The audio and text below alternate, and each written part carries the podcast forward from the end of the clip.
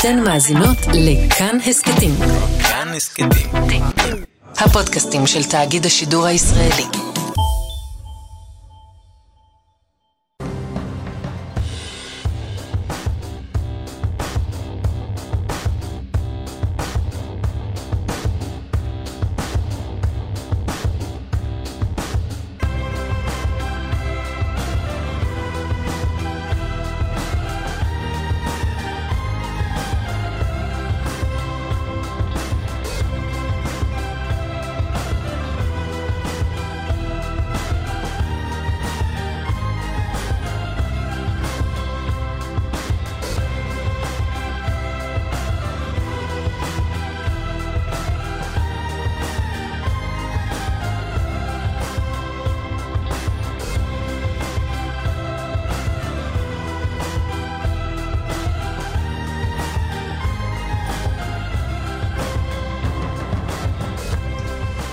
קשקושי קשקושים, תאמין לי. בוקר טוב, מה? ראיתי את הליינאפ של התוכנית. באמת, זוטי זוטות של הדברים. באמת, אתם, אתם, בתקשורת, נה נה נה נה נה נה נה. זה סקרים, 30 יום, איזה סקרים. אנחנו, אתה קולט שבזמן שאתה מברבר ברבורי הפוליטיקה הזו שלך, אנחנו נחתנו על המאדים? מי זה אנחנו? אנחנו, האנושות, נחתה על המאדים. יש רכב שעכשיו עושה חורים באדמה, במאדים, אוסף דגימות, ואז רכב אחר בא לקחת את הדגימות ומביא אותם לארץ כדי לדעת אם יש חיים על המאדים. ומה עושים עם זה? בודקים, יש חיים על המאדים. ונניח שיש חיים על המאדים, מה עושים עם זה? חוגגים. ואחרי שחוגגים, מה עושים עם זה? מה זה? החיים הם חגיגה, נכון? מטרת החיים לחגוג, ליהנות, לנצל כל רגע. אנחנו נתעסק עם זה פה בתוכנית. בחגיגות על המאדים. אה, מדהים. אתם, אתם מדברים על זה היום. כן, כן. אוקיי, יפה. בסדר. מה- ומה שלומך חוץ מזה? ברוך השם. מה מה כן. הדברים שאמרת שפחות מעניינים ואנחנו נעסוק בהם? לא, לא פחות מעניינים. יש פחות ויש איזה, אתה יודע, בוא... בוא נשאיר למאזינים לדרג. הוטלה צנזורה שהוסרה אחר כך. על מהו אותו סעיף סודי בהסכם להשבת הבחורה. הבחורה, הצעירה, הצעירה ממודיעין עילית, כפי שהיא מכונה כעת. למה אתה צוחק? כי הסתכלתי קצת על... על מה עשתה בה בשנים האחרונות. לא... כן, פה. מה, יש לך תיקים של אנשים? מה אתה עושה? איך אתה, איך אתה לא יודע, מסתכל? יש לה דף פייסבוק. פייסבוק, אה, ובפייסבוק אתה רואה את זה? פייסבוק, אני אתה? מחפש קשר בינה לבין מודיעין עילית. ו... כן, אין? ולא מוצא. לגמרי לא. מותר להגיד מה היא עשתה, על פי רישומיה, על נכון? פי הפייסבוק. חרכה את הארץ בטיולים, פש, הסתכלתי ואמרתי, יאללה. אחד, יש לה זמן. שתיים, היא ניצלה את הזמן. לא השאירה פה מעיין ונחל. אני חושב שאתה מקנא באנשים. כאלה? כן. כן? חוץ מהקטע של סוריה, חוץ מה... עד הקטע של סוריה, תשמע, קלמן ליבסקינד הוא היחיד. היחיד שאני מכיר שיכול להסתכל על אישה שישבה בכלא הסורי ולהגיד, "פש, זאתי ניצלה ניצלה את הזמן יפה. חוץ מסוריה. אבל אתה, אתה ראית איזה... תעצור? אותי רגע אם אני עושה עבירת צנזורה, בסדר? אני לא חושב שאני עושה, אבל תעצור אותי אם אני עושה. הייתה איזו טענה, הרי היא הצליחה לחדור לסוריה מבלי שהיא נתפסה. כן. נכון? היא הצליחה למצוא איזה מקום שבו אנחנו חלשים כנראה בלהסתכל על הגבול. לכאורה. לכאורה. אמ, ואז הייתה טענה, בטח איזה סורי עזר לה. בטח מישהו שם, מבפנים, אמר לה לכי לפה ולפה. ומהסתכלות, באמת, ממעקב אחרי הידע שלה בטיולים וניווטים, אני אומר, לא. היא מכירה את האזור הזה כמו כף ידה, אה, את הזו הזה אני לא יודע, אבל היא... היא כנראה ידעה, היא כנראה ידעה איך עושים את זה. לא, יש לה את הצילום שלה שגם מופיע בכל העיתונים, שהיא יושבת שם על uh, שושנת הרוחות הזו, והיא יושבת שם על הדבר הזה. היא מכירה את האזור, נו. היא מכירה את האזור, היא יודעת. אז לא היה סורי. לא, אני לא חושב שצריך סורי. אה, אני לא הייתי יודע להיכנס לצור, בוא, אני יודע, אני... אני, אני אה, משתלט פה על המחשב. אה, אני לא הייתי יודע לעשות את זה. בשביל זה אתה פה. והיא מטיילת איפה שתהילה. וחביבי, תהילה. תהילה. תהילה. תהילה. אה, אז נדבר אה, על הצנזורה בהקשר הזה. הייתה צנזורה שסירבה להגיד, אני מסדר לך את המחשב, אל תדאג. אני מסדר לך את המחשב ואני עשיתי פה איזה חירת משהו. פה איזה 20 עמודים לבנים, מה כן. שעשית לנו פה. כן, נכון. אה, אני אטפל בזה. הליינאפ שלנו ריק לחודש וחצי עכשיו. כן. איפה היינו? הצנזורה. כן. אנחנו, על פי הדיווחים הזרים, בכל אופן, משלמים לרוסיה מיליון ומאתיים אלף דולר, והם, בתמורה לכסף הזה, מעבירים חיסונים לסוריה. ספוטניק 5. כן, אנחנו קנינו חיסונים לסוריה בעצם, לא שלנו, לא חיסונים שאנחנו קיבלנו מפייזר, ספוטניק. קנינו להם חיסונים רוסים. אה, האם, האם זו עילה לצנזורה? אתה שואל אותי? כן. בוא נשאל אנשים חכמים ממני. אז אנחנו נשאל אנשים חכמים ממך ממש בפתח התוכנית. חוץ מזה, יש uh, זיהום uh, משוגע בחופי ישראל, אסון סביבתי כבד, יותר שחור משחור. מ-150 קילומטר של חופים מכוסים בזפת, פגיעה קשה בצבי ים, בבעלי חיים נוספים, וגם uh, בנו, שכנראה לא נוכל לרחוץ בים. שניים יהיו איתנו פה. אה, דוקטור יובל ארבל, רכז ים של עמותת צלול, והשרה להגנת הסביבה, גילה גמליאל מהליכוד. דודי חסיד, אה, הסוקר שלנו, ומנו גבע, הסוקר שאיננו שלנו, סקר שלהם, שלהם, של הרעים, סתם, חס וכרפס. סתם סתם. אה, אה, שני סוקרים ידברו איתנו חודש לבחירות, מה, מה מומי? מה מומי ומה התמורות במה מומי? כן. איפה היינו נגיד 30 יום אחורה, איפה נהיה להערכתם על פי המגמה 30 יום קדימה, עוד 30 יום הולכים לבחירות, אתה, אתה מתכונן, היום חג לדמוקרטיה. אתה ערוך? לא יודע, אני איערך עם הזמן. אתה תיערך. כן, 30 יום זה הרבה זמן. אתה יודע למי אתה מצביע? כן, סופי, סופי, סגור. סגור. אוקיי. Diamond Princess, זוכר? בטח. נסיכת היהלום. מה אתה עכשיו אה, מתרגם לי פה זה? למי שלא... זוכר את האונייה? כן, לפני שנה אה, עקבנו בדאגה ואף לעיתים בחרדה על אה, נוסעים, תשעה נוסעים ישראלים היו ב Diamond Princess. שטה שם מול חופי יפן. אה, ואחד הנושאים יהיה איתנו. איזה שיחה של רטרוספקטיבה, איפה הוא עומד היום, שנה אחרי, אה, ועוד ועוד. ועוד ועוד. ועוד ועוד. היום פותחים גם את אה, המשק, צריך להגיד. את המשק, יותר מזה. נכון? פותחים הרבה דברים פותחים היום. יש לכם, התחסנתם פעמיים, אתם יכולים להיכנס להרבה, להרבה מקומות. כן, אם כי יש, יש בעיה, זה העניין הזה שאם התחסנתם פעמיים, ובחדרי כושר אה, לרוב יש הרבה מאוד אנשים צעירים, ומסתבר שאנשים צעירים לא נהרו להתחסן, נראה מה יקרה עם הדבר הזה. אפשר להגיד להם לא להיכנס, אם לא התחסנו, לא? לגמרי, שאלה האם באמת תהיה נהירה של אנשים למקומות כאלה. אני הייתי שם אה, לא- מוקד חיסון בכניסה לחדרי הכושר. אבל צריך להספיק פעמיים, בסדר, שתי מנות. תבואו להתחסן היום ותיכנסו בעוד חודש. אני נגיד עדיין לא יכול להיכנס לחדרי כושר, כי אין לי מנוי. אבל גם לו היה לי מנוי, אני, אני עוד מחכה לחיסון השני. טרם קיבלתי את החיסון השני. טוב, אה, מה, דיברנו על אה, מי, מי, לא. מי עושה את התוכנית? אמרנו דרוקמן, אה, אלי גאנה, נדב רוזנצוויג וקרן בר? לא, לא, לא, אמרנו. לא, לא. לא אמרנו. אז לא. הנה אנחנו אומרים עכשיו. גילי כהן, כתבתנו המדינית, שלום. שלום חברים. מה, מה אנחנו עוד לא יודעים על הסיפור הזה? זה טריקי כזה, אני כאילו אסור לה להגיד. כן. כן. לא, שאנחנו יודעים בגדול הרבה דברים, אנחנו לא יודעים אה, דברים שקשורים אה, לחקירה שלה, היא נחקרת אה, כעת בשירות הביטחון הכללי, אותה צעירה. מ, למה בדיוק עברה, מה היא עשתה בשעות הראשונות שלה שם, מה היא חיפשה, כל הדברים הללו, בהמשך לפתיח שלכם. ניכר ש, שזו בחורה ש, שמטיילת הלוך ושוב, נגדיר זאת כך, מטיילת ללא הרף.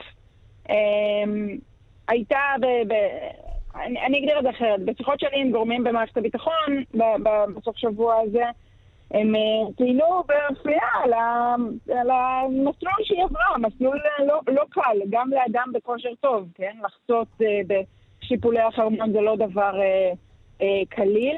גילי, על פי אה, קו הטלפון שלך, על פי קו הטלפון כן. שלך וה- וההיכרות שלנו, שאני יודע שאת עיתונאית חרוצה, את ממש נסעת עכשיו לסוריה כדי- כדי ללכת בנתיב. שלה. ממש, ממש כך, ממש כך. סחטיין עלייך. אה, עוד כמה כן. ספוטניקים ואנחנו מחזירים- מחזירים גם אותך. אני מקווה שנשאר לנו כסף לזה. אה, כן, אז אם נחזור שנייה לנושא החיצונים, ואני מבינה שהקו קצת משובש, אז נעשה את זה מהר. הצנזורה עדיין אה, אה, אה, בעינה, כלומר, אנחנו חייבים לייחס את, את הדיווחים הללו למקורות זרים, למרות שישראל פנתה באופן רשמי לרוסיה וביקשה, רוסיה היא זו שמתנגדת שנפרסם את זה ממקורותינו.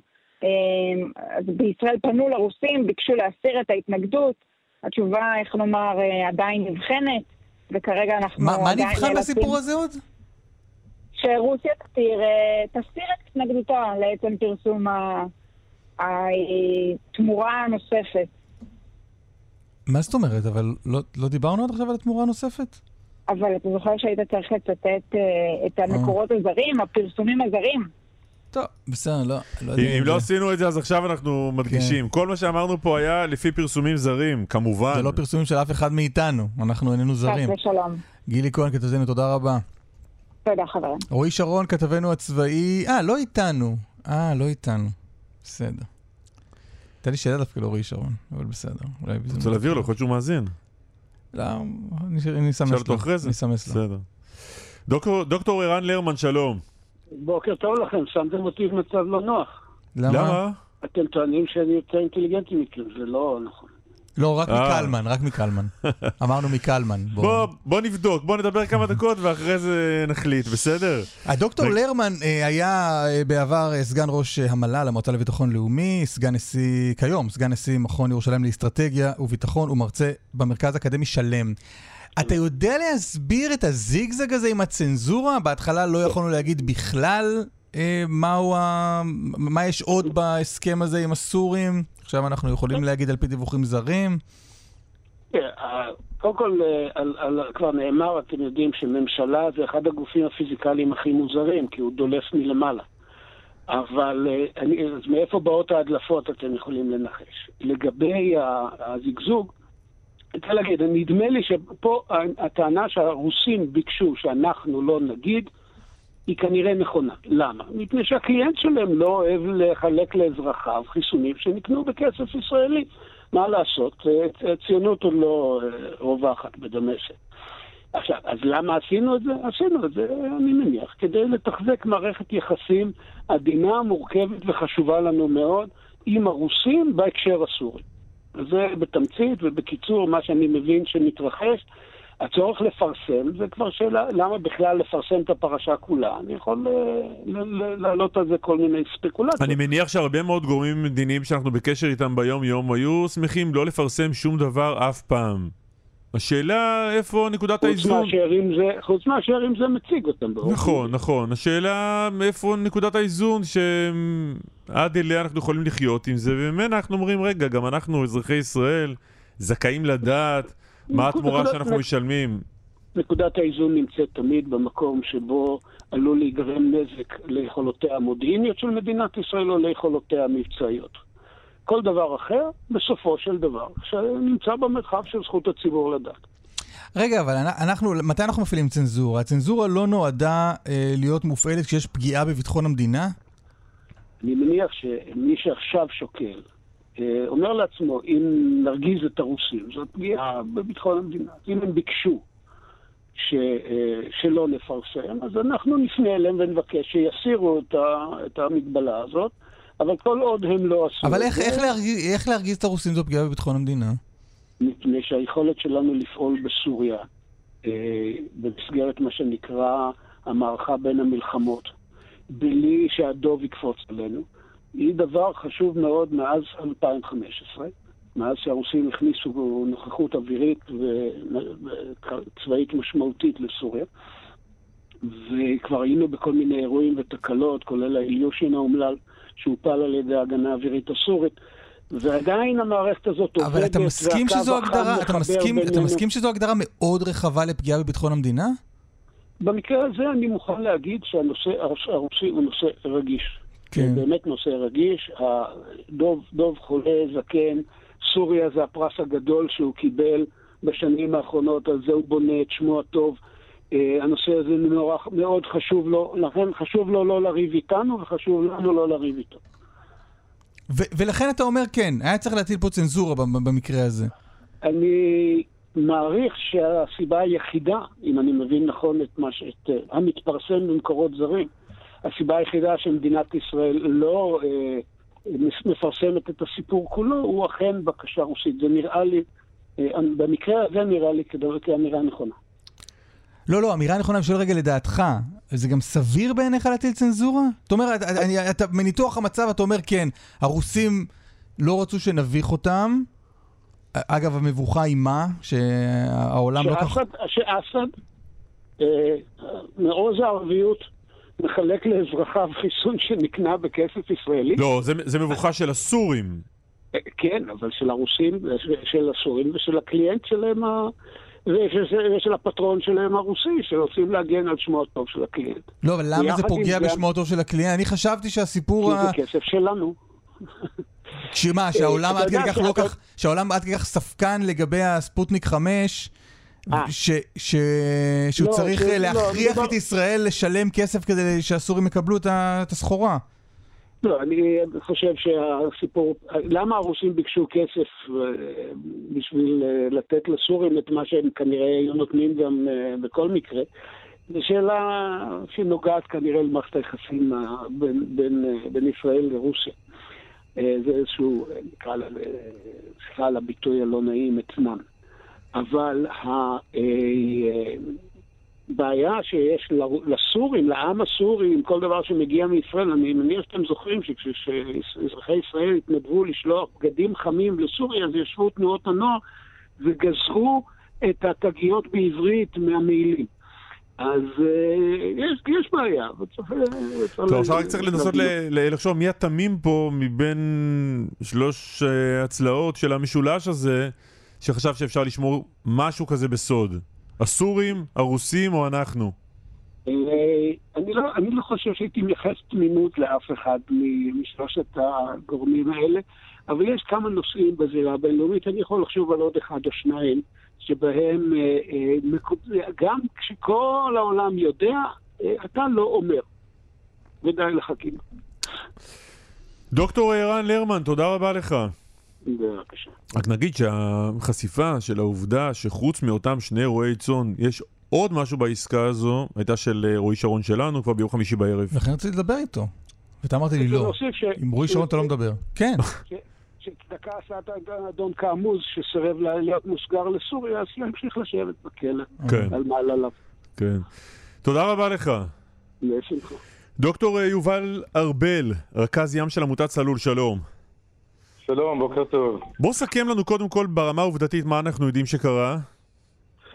אמ, מה שידוע בדיעבד שאונייה או מכלית שפכו, אמ, אם זה בתקלה או תאונה או עבריינות פשוט, אמ, כמות מאוד גדולה, כנראה אלפי, מאות עד אלפים של נפט גולמי או מזוט, זאת אומרת דלק כבד לים. במרחק של 50 קילומטר אמ, דרום-מערבית לישראל. אמ, זה זוהה בדיעבד אחרי שהזפת הגיעה ברביעי בבוקר, נחתה על החופים. בהתחלה ראו את זה בעיקר באזור אמ, חוף הכרמל, אחר כך ראו את זה גם בחופים דרומיים יותר, ובעצם הזפת התפשטה לכל אורך חופי מדינת ישראל. אין כמעט חוף שלא זוהם, יש חופים שהזיהום בו הוא כבד מאוד. כשאני אומר כבד מאוד, זה כמה וכמה קילוגרמים על כל מטר חוף. זאת אומרת, יש לנו פה אה, מאות מאות של טונות של זפת שנדבקת לחול, נדבקת לסלעים. זה אסון, אסון ברמה עולמית, אסון שלא היה במדינת ישראל אה, עשרות שנים. אני לפחות 30 שנה, אני לא זוכר אירוע בסדר גודל כזה, ו... ואנחנו לא ערוכים מספיק טוב אה, לטפל באסון בסדר גודל איך אפשר או איך צריך אה, לטפל בזה כמה שיותר מהר? אה, אם היו תופסים את זה עוד בים, אז יש כלי שיט ייעודיים וכלים מיוחדים שאפשר לנסות לעצור ועוצרים את כתם הנפט ומצליחים בעצם לשאוב אותו בסקימרים, זה כלים מיוחדים ששואבים את פני המים, את החלק העליון של המים. גם הכלים ובדרכים הכי טובות לא מצליחים יותר מ-15-20 אחוז מהנפט אה, או הדלק הכבד שצף לשאוב, ומה ששוקע ומתערבל, אם הים עובד, אז גם כן, יש הרבה זיהום שנכנס לתוך הים ונכנס לתוך שרשרת המזון, ונזקים הם לשנים. מה שמגיף לחופים, אז אם זה פשוט בערימות על החול, אז לפעמים באמת בכלים כבדים, JCV, יש כלים שיכולים לאסוף את זה בזהירות, לא לאסוף הרבה חול. ועם הכלים האלו הם כבר התחילו קצת עבודות עם זה, אני יודע, ברט"ג, והיום ימשיכו. במקומות שאפשר עם כלים כבדים, ייכנסו עם כלים כבדים בלי לפגוע, בלי לאסוף יותר מדי חול. אבל ברוב החופים בעצם יצטרכו עבודה ידנית, הם יצטרכו פה מתנדבים, כבר יש מתנדבים, אני עבדתי גם את, אתמול, גם ביום כן, חמישי. כן, צריך להגיד שהדבר היפה שהרבה הרבה הרבה מאוד אה, ישראלים התגייסו ו... וסייעו בעניין הזה. אה, המדינה יכלה לעשות כאן משהו אחר כדי למנוע את האסון הזה? אה, כן, בהחלט, צריכים להיות הרבה יותר מוכנים לזה. זאת אומרת, קודם כל, אה, הרשויות המקומיות לא מספיק ערוכות. חוק התלמ"ת, שזו התוכנית הלאומית שעברה בהחלטת ממשלה כבר ב-2008, תוכנית לאומית לטיפול באסון זיהום שמן בים, לא חוקק עד היום, והוא מטיל בעצם אחריות וסמכות, ובעצם... לא, אבל עזוב רגע, עזוב רגע את החקיקה, הטיפול מהיר, טיפול מהיר בשטח, איך הוא נראה אחרת? כלומר, מה היה יכול לקרות אחרת לא, כדי למנוע את הזיהום? החקיקה הייתה מאפשרת, הייתה מחייבת את הרשויות להגיע למוכנות גבוהה, ושיהיה רכז לסיפור הזה בכל, כמו שיש לנו מוכנות לחירום למלחמה, כמו שיש לנו מוכנות חירום לשרפה, גם פה צריך שיהיו ימ"חים. לא, אבל רק תסביר לי, יובל, איך נראית המוכנות. כלומר, נגיד והייתה מוכנות, מה היינו עושים אחרת באירוע הזה? מגרפות אתמול, היה חסר מגרפות, כפפות, שקיות, כלים מאוד פשוטים, אבל צריך שיהיה ימ"ח, שיהיה את הציוד הזה, וש, ושאפשר יהיה להתחיל לעבוד, שיהיה מידע מוקדם. זאת אומרת, למשל, מדינת ישראל גם לא ידעו על הכתם נפט הזה, ידעו עליו רק בדיעבד. תצלומי לוויין היו שם. לא ידעו על הכתם... מתי אפשר לדעת? אפשר לדעת ברגע שתצלום לוויין משגר את זה, אחרי דקה שהוא מצלם והאלגוריתם האוטומטי מנתח את הנתונים, אחרי כמה דקות זה מגיע לסוכנות אה, אירופאית, ומדינת ישראל יכולה להשתמש בתצלומי לוויין האלו, היא בוחרת לקבל את הנתונים רק בדיעבד. אני יודע שאפשר לבצע את הניתוח הזה ולקבל את המידע הזה, לדעת עליו מראש, ובישראל כנראה חוסכים את, את העלות הזאת. לא יכול להגיד לך ביטחון כמה זה, אבל לדעתי יש פה מחדל ש- שלא ביצעו את זה. מעבר לזה, בואו נדבר רגע על הסכנות שיש לנו עדיין. מדינת ישראל מרחיבה את שינוע הנפט, אנחנו הולכים להעביר נפט מהמפרץ הפרסי, שלום עם האיחוד האמירויות זה נפלא, אבל למה אנחנו צריכים לשנע 30 מיליון טון נפט דרך הצינורות המתפוררים של חד קצא, מאילת לאשקלון. אוקיי, לס... טוב. לסכן את שונית האלמוגים, תחשבו מה היה קורה אם אסון כזה גם היה הורג את שונית האלמוגים המדהימה שלנו באילת. הדוקטור לא יובל שהנזק כרגע... רכז של עמותת צלול, תודה רבה. אתה מוזמן להישאר איתנו בהאזנה, אנחנו מצרפים לנו את אה, השרה להגנת הסביבה, גילה גמליאל, הליכוד, שלום. שלום, בוקר טוב. קודם כל תשיבי לביקורת של uh, דוקטור ארבל על החיסכון שלנו בקבלת תמונות הלוויין.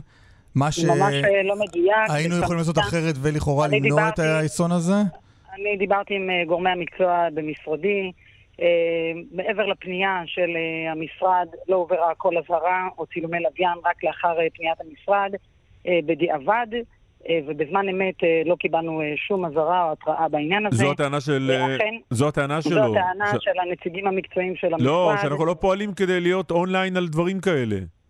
זה ממש אין לא ויכוח שלא קיבלנו בזמן, הוא שואל למה. יש לנו, יש לנו קשר עם הסוכנות הימית האירופאית, ובאופן גורף.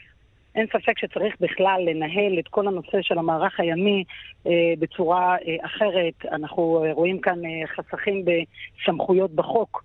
את כל המערך התנהלות של הפן הימי. אם מסתכלים על זה בראייה מפוקחת, צריך לבצע כאן שינויים סביב כל מה שקורה היום בעולם, להקים רשות ימית, כמו שיש לי את רשות הטבע והגנים, צריכה להיות רשות ימית כזאת, שתתכלל את כל הצרכים של המערך הימי על כל השינויים שבו עם השנים, כפי שאתה רואה. אבל יש לנו, אה, רק כדי להבין את הנקודה. הזאת שיובל אה, העלה, צריך אה, להסביר ולתאם את שרה גמליאל, רק כדי להבין את הימי. הנקודה שיובל העלה, יש לנו יכולת להיות אונליין בתמונות מהלוויין שימנעו אירועים כאלה ובחרנו שלא? ממש לא, זה לא המצב, לפחות ממה שאני קיבלתי את ה... יוצא מנקודת הנחה שאני שאלתי את אותה שאלה, את גורמי המקצוע, ומהטענות שלהם בהקשר הזה זה ממש לא. מה שקרה כנראה עם הסערה שהייתה, אז כל הדברים אה, קיבלו את ביטוים בצורה הרבה יותר אה, חמורה. אוקיי, אבל גם את אומרת היינו יכולים להיות מוכנים, גודל. גם את אומרת היינו יכולים להיות מוכנים יותר, אפילו בציוד, ממש לא. בציוד הזה ש... לא. לך, שיובל תיאר על זה שאין? לנו מגרפות, ואין לנו מספיק מגרפות כדי לסייע לזה? רק אני בתפקיד אה, מספר חודשים הספקתי להיות כבר בשני תרגילים ביחד עם אקו אושן ועם המשרד ועם כל הרשויות המקומיות להערכה, להיערכות אה, במצב חירום, כלומר זה כל הרשויות אה, הנוגעות בדבר אה, כבר עברו את, ה, סדרו, את סדרת ההכנה. גם אני ישר ביום הראשון כבר דרשתי ממנכ"ל משרדי להקצות את המשאבים, הקרן שקיימת במיוחד בשביל מצבים מן הסוג הזה. והקצה? העבירו את ההחלטה כבר באותו יום לאשר את המשאבים, הודענו על זה לכלל הרשויות כבר ביום למחרת. אה, במפגש שקיימתי אה, היערכות נוסף עם כלל ראשי הרשויות, הקמנו חמ"ל מדויק עם נציגים מטעם הרשויות. אנחנו פועלים בצורה מאוד מדויקת, מתנדבים, אני חייבת לציין שגם יש הרבה מאוד מתנדבים שאנחנו מכשירים אותם במהלך אה, השנה ביחד עם רשות הטבע והגנים ואקו אושן והרשויות, ואני ממש מתרגשת לראות את ההיענות בכל רחבי הארץ. אלפים הגיעו במהלך הסופש לבוא ולסייע. אה, סביב הנושא של הפינוי של הזפת. אבל גם את אמרת שמשהו. במוכנות יחד לא- לא- זאת- לא יחד טוב. עם זאת, לא, אני טוענת שבמדינת ישראל צריכה היערכות יותר מדויקת לצרכים בתכלול הכללי של אה, מדיניות ימית, שהיא לא קיימת בחוק, והיא אה, מערימה יותר קשיים. מה היו הקשיים? מה הכוונה? צריך, אה, לדוגמה, אנחנו לא יכולים להורות לרשויות המקומיות, או אה, לעדכן אותם אה, בדיוק, גם עכשיו אני אה, אגיש אה, מה היה חסר פה, מתכללת. שרה גמליאל, מה היה חסר פה באירוע הזה?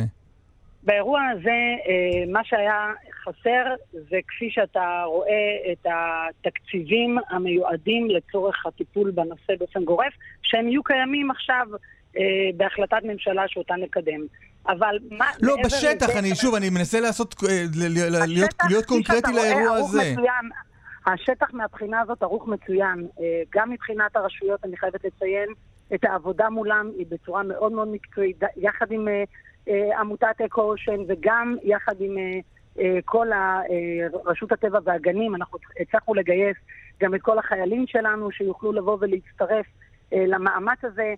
עונת הרחצה צריכה להיפתח בקרוב, והסימן שאלה הזה, אנחנו רוצים להסיר אותו מעל פני הציבור שכל כך זועק וכל כך רוצה להגיע לים אחרי כל תקופת השנת קורונה הזו, ואנחנו נדאג לזה. וכפי שאתה רואה, בינתיים הדברים מתנהלים אה, בצורה אה, הטובה ביותר. מה שצריך אז זהו, אז לבחון פה אני קצת מבולבל, אולי, אני, אולי, אולי, זה, אולי זה לבחון אני, אבל את אומרת שני דברים כן. שבעיניי נשמעים סותרים. מצד אחד, צריך לעשות תיקוני חקיקה, צריך להקים רשות ימית שתטפל באירועים כאלה. מצד שני, את אומרת, לא פעלנו כאן, באירועים כאלה, לא. פעלנו כאן באופן המיטבי, לטפל- אז אם זה האופן המיטבי. למה צריך לעשות שינוי? במגבלות תמיד אה, אני מתכוונת.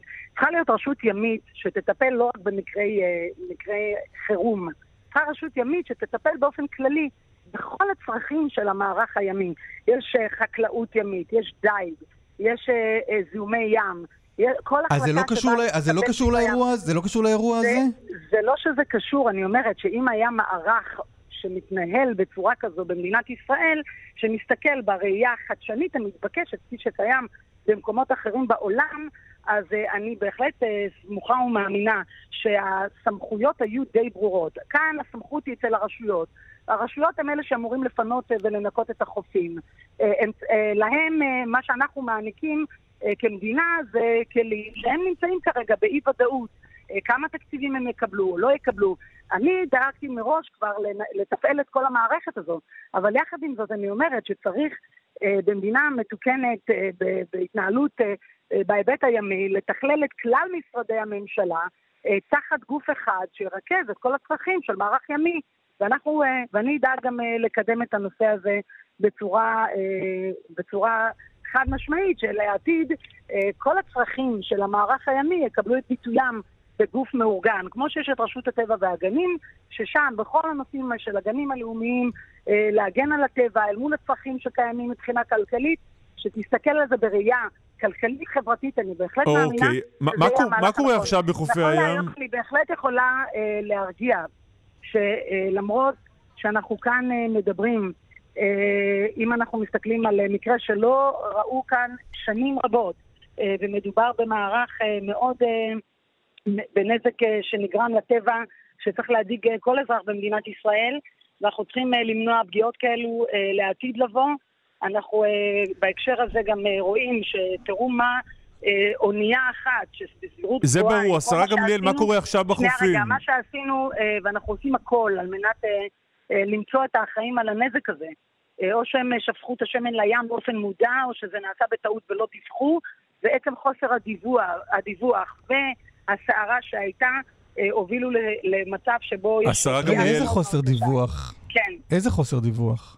אני מדברת על האונייה שיש סבירות גבוהה, כפי שאנחנו אה, הפעלנו את כל הקשרים הבינלאומיים שלנו כדי אה, לנסות ולמצוא, יש סבירות גבוהה שמדובר אה, באחת מהאוניות אה, מתוך עשר שבדקנו, שראינו אה, בלוויין, שהן בפוטנציאל אה, היו או לא לדווח על אה, טעות שהם עשו עם, אה, עם הדליפה של ה...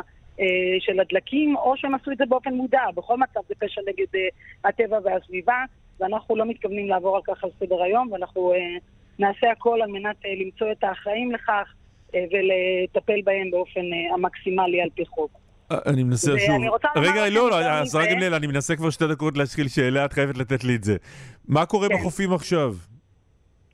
מה שקורה בחופים, אז אה, אני כבר, אה, מכל הסק- הסקירות שקיבלתי ומה שאני רואה גם בשטח, אה, המצב אה, ממרכז הארץ אה, דרומה כבר אה, נראה הרבה יותר טוב, אה, ובסבירות גבוהה שאנחנו כבר אה, בימים הקרובים אה, נוכל אה, להיערך אה, ממש אה, לפינוי מלא של הזפת.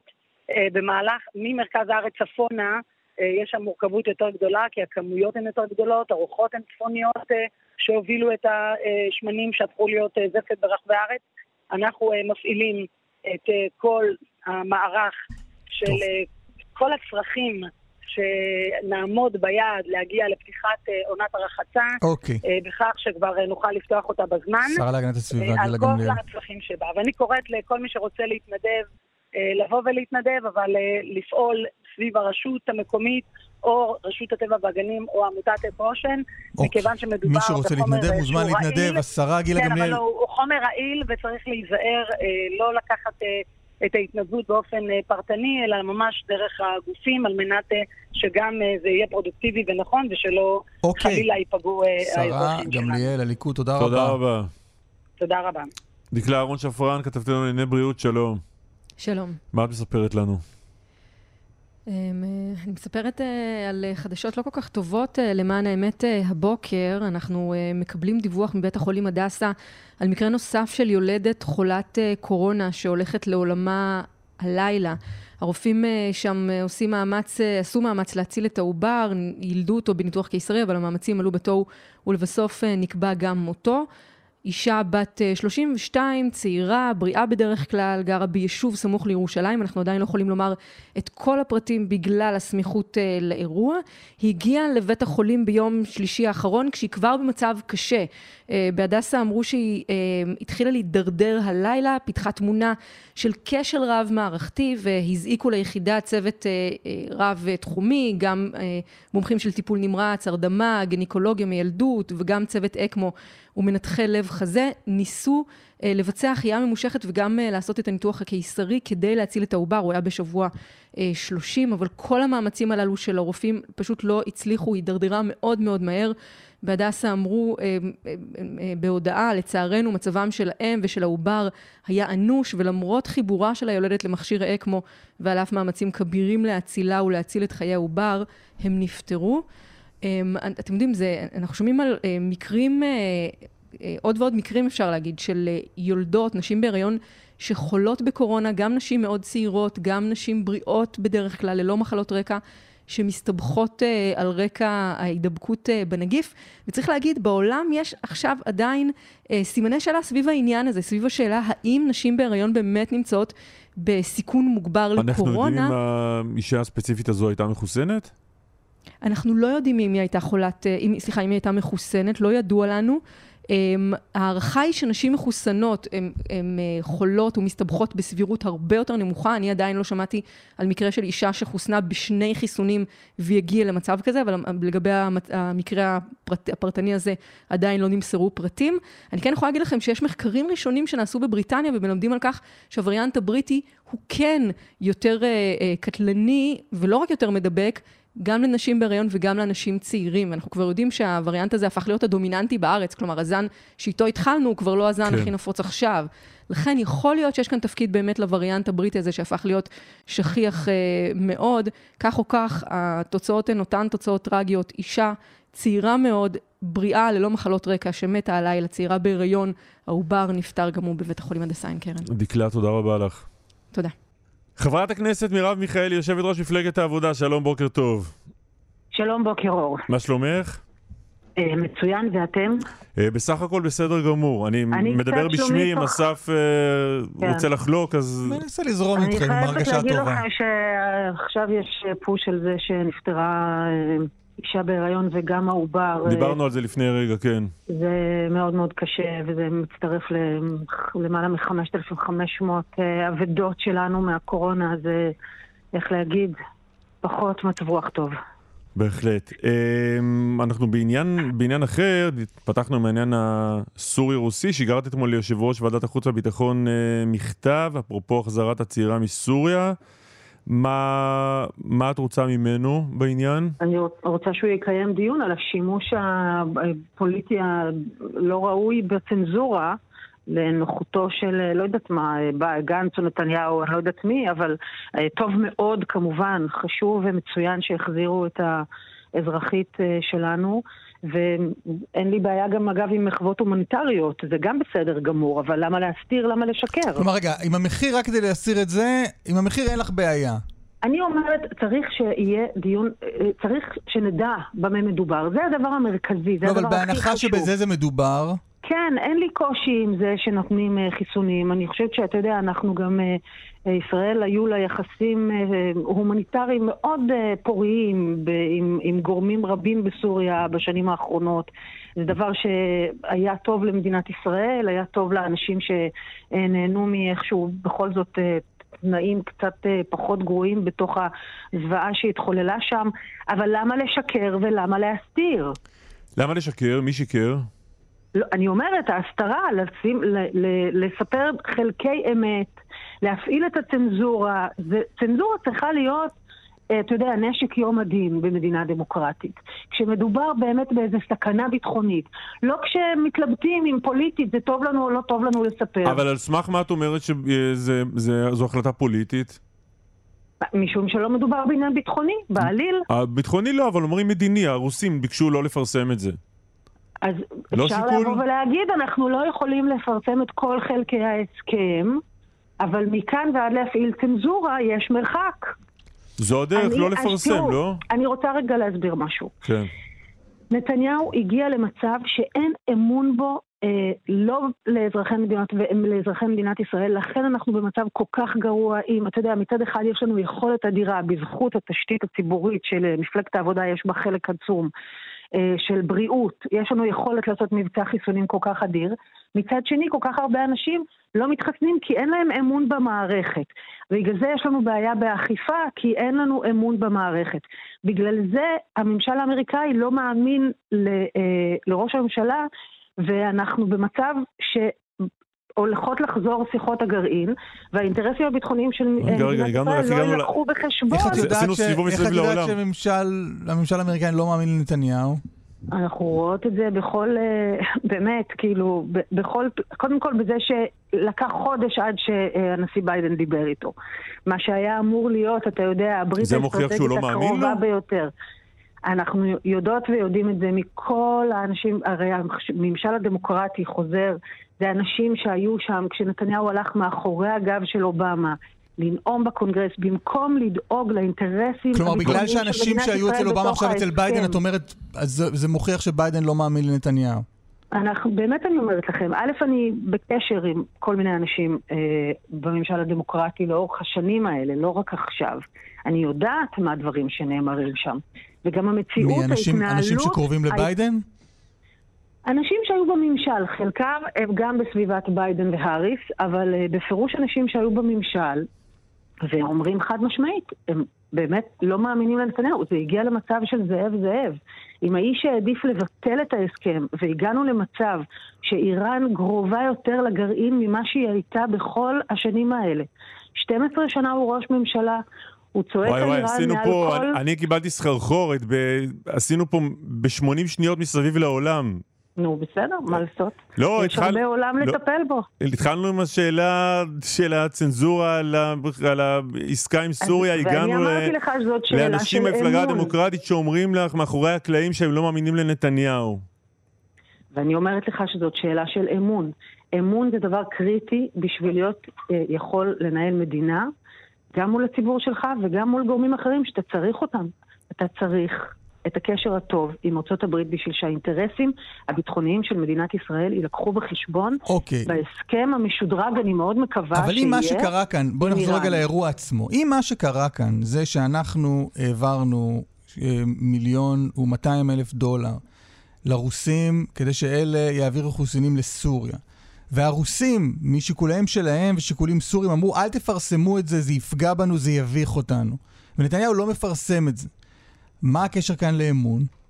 שוב אני אומרת, מול הציבור אפשר להגיד, אנחנו לא יכולים לפרסם את כל פרטי ההסכם, זה לגיטימי. אי אפשר... להגיד, אני לא יכול לצנזורה. לפרסם משהו, הדרך משם ועד לפרסם אותו היא מאוד מאוד קצרה, כמו שראינו. ברגע שמפרסמים שמשהו לא פורסם, הוא מפורסם. אבל עובדה שזה פורסם גם ככה, זה מיד מפורסם במקומות אחרים. למה האזרחיות ואזרחי ישראל צריכים באופן קבוע ללמוד על דברים מתקשורת של מדינות אחרות? יכול להיות שמה שהיה קורה, הממשלה שנתניהו היה אומר את מה. שמציעה לו להגיד, היה אומר פוטין, אין לי אמון בנתניהו. ואז את היית עולה פה ואומרת, תראה, אין למנהיגי העולם אמון בראש הממשלה. אז כדי למנוע את פוטין- זה, הוא אבל- הטיל צנזורה. קודם כל, אה, שאם נתניהו צריך אה, לסדר את העניינים שלו עם פוטין, הוא יכול להגיע עם פוטין להסכמה של מה הוא אומר. זה מה שהוא הגיע להסכמה, שהוא הטיל צנזורה זה כנראה, כדי לא לפרסם את זה. אז שוב אני אומרת, הוא יכול להגיד, אבל שוב, הרי זה יתפרסם תוך עשר דקות במקומות אחרים. שוב אני אומרת, תבינו, זה לא עוד עידן שאפשר באמת כנראה להסתיר בו דברים כאלה. אז עכשיו אגב, אני רוצה להגיד לכם משהו. כל מה שאני ביקשתי זה שהוא יקיים דיון על זה. בואו נבין מה באמת הדברים, בואו נדע. זה בוועדת חוץ וביטחון, בסמכותה ובחובתה לפקח על הממשלה ועל המעשים שנעשים. זה הכל. דיונים אני אישית... מה לא אה, לגיטימי בזה? אישית אני אוהב דיונים. אה, יושבת ראש מפלגת העבודה, מרב מיכאלי, תודה רבה על השיחה את הזו. אסף לדיון הזה גם. תקראו לי לבוא. לכבוד ולעונג. תודה, יום תודה. נהדר לכולם. ביי, ביי. תודה, אנחנו מודות לך. אנחנו מסיימים את השעה הראשונה שלנו. בפתח שעה הבאה אה, נהיה ב Diamond Princess, כלומר לא ממש. אגב, מעניין. אם הספינה הזאת עוד שטה. ולא בעצם מה? אתה היית רוכש חבילת נופש? כן. כן? אחרי החיסון השני, אני מזכיר לך, אני טרם התחסנתי מנה שנייה. אחרי זה, שיעבור כמה זה, שבוע, עשרה ימים, עולה על איזה ספינה שאתה רוצה. גם על ה Diamond Princess? בטח, מה. מה קרה? גם על, ה... על הרכב החלל, על הרובר הזה שנחת על המאדים. אני אשמח לעלות עליו. גם על זה נדבר, וגם על זה נדבר, וגם על אה, 30 מיליון בחירות נדבר קצת על סקרים, וגם על עוד כל מיני דברים.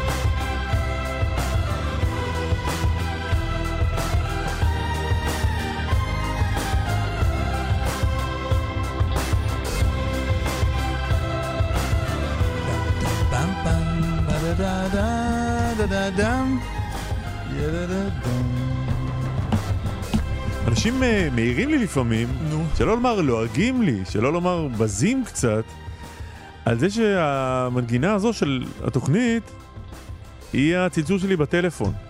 אתה אומר, זה איזה פטריוטיות. חביבי, אני עם התוכנית כל היום. כן. מה יש ללעוג אבל? מה הלעג? כשהם לועגים, מה הם אומרים? מה שאמרת, רק בלעג. כאילו... פטריוטיות זה מילת לעג. לא, אבל אפשר, אפשר להלעיג. כן, כאילו, תצא מזה, מה, אתה ילד קטן, כל היום ה- עם מנגינה, וזה מי מעליב אמר לך מאוד. את זה? מלא אנשים, מי אמר לך מלא את זה? אנשים. אנשים חשובים? אנשים... עצם זה שהם אמרו, הופך אותם לחשובים. חשיבותם. אה, אבל אני, אתה יודע, גאה בזה. יפה מאוד, גאה בזה. יפה מאוד. זה שיר שאתה בחרת, צריך להזכיר. תודה. היה למרות שהיו פה אנשים ספקנים. הנה, לא, הנה, רגע, שנייה, אני לא רק שפרגנתי, נכון. תן לי גם לשפוך את אביטה על הזה, על הראש שלי. אבל אני רוצה, אני רוצה לתת, אם כבר רוצים בחיים שכאלה, כן, לגבי אני הייתי הפסקול, נגד, אני הייתי נגד. אבל, אבל גורם בסביבתך, שאם תרצה, תחשוף אותו, אם אתה Mhm. זוכר, כן. אם אתה גם זוכר וגם תרצה, אז תחשוף אותו, נתן את האוקיי ויכולנו לצאת לדרך עם השיר הזה. זוכר מי היה הגורם? מת? מי שמקבל את ההחלטות בבית משפחת ליבסקין. אה, באמת? כן, זוכר שאמרת לי, אילנה אמרה שזה בסדר. מה אתה אומר? אילנה אמרה שזה מתאים. מה אתה אומר? תראה, גם במקרה הזה היא ראתה לי מרחוק הרבה יותר ממני. יפה. יפה, יפה. תודתנו לה. זה הזכיר לי איזה... חשבתי שאנחנו לוקחים מנגינה של מישהו אחר, זה היה נשמע לי נורא דומה לתוכנית אחרת. קרן נויבך נראה לי. כן, לא יודע למה. איך הולך, אה, איך הולך קרן? לא, לא דומה זה. אנשים שמבינים כמוני במוזיקה, ל- ל- לעומק שלה, יודעים לזהות את הניואנסים הקטנים שעושים את זה אותו דבר. אני אגיד לך מה, אני אגיד לך מה אני... אני קודם כל ראיתי את השיר הזה בהופעה חיה פעם, ב-2014 נדמה לי הייתי בהופעה חיה, זה להקת טמפל, עשיתי באיזה פסטיבל מוזיקה, לא הכרתי אותם, שמעתי אותם מבצעים את זה לבמה, אמרתי וואו.